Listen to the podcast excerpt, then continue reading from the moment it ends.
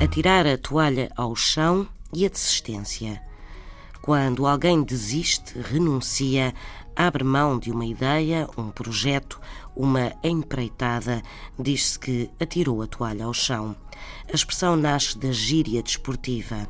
Em alguns desportos, e nomeadamente no boxe, os responsáveis pelo lutador, sejam eles os treinadores ou os médicos, perante uma situação de risco, têm o direito de atirar uma toalha para o recinto onde se disputa o combate e, com isso, forçar o atleta, por quem são responsáveis, a abandonar, a desistir da competição. Atirar a toalha ao chão, renunciar, desistir.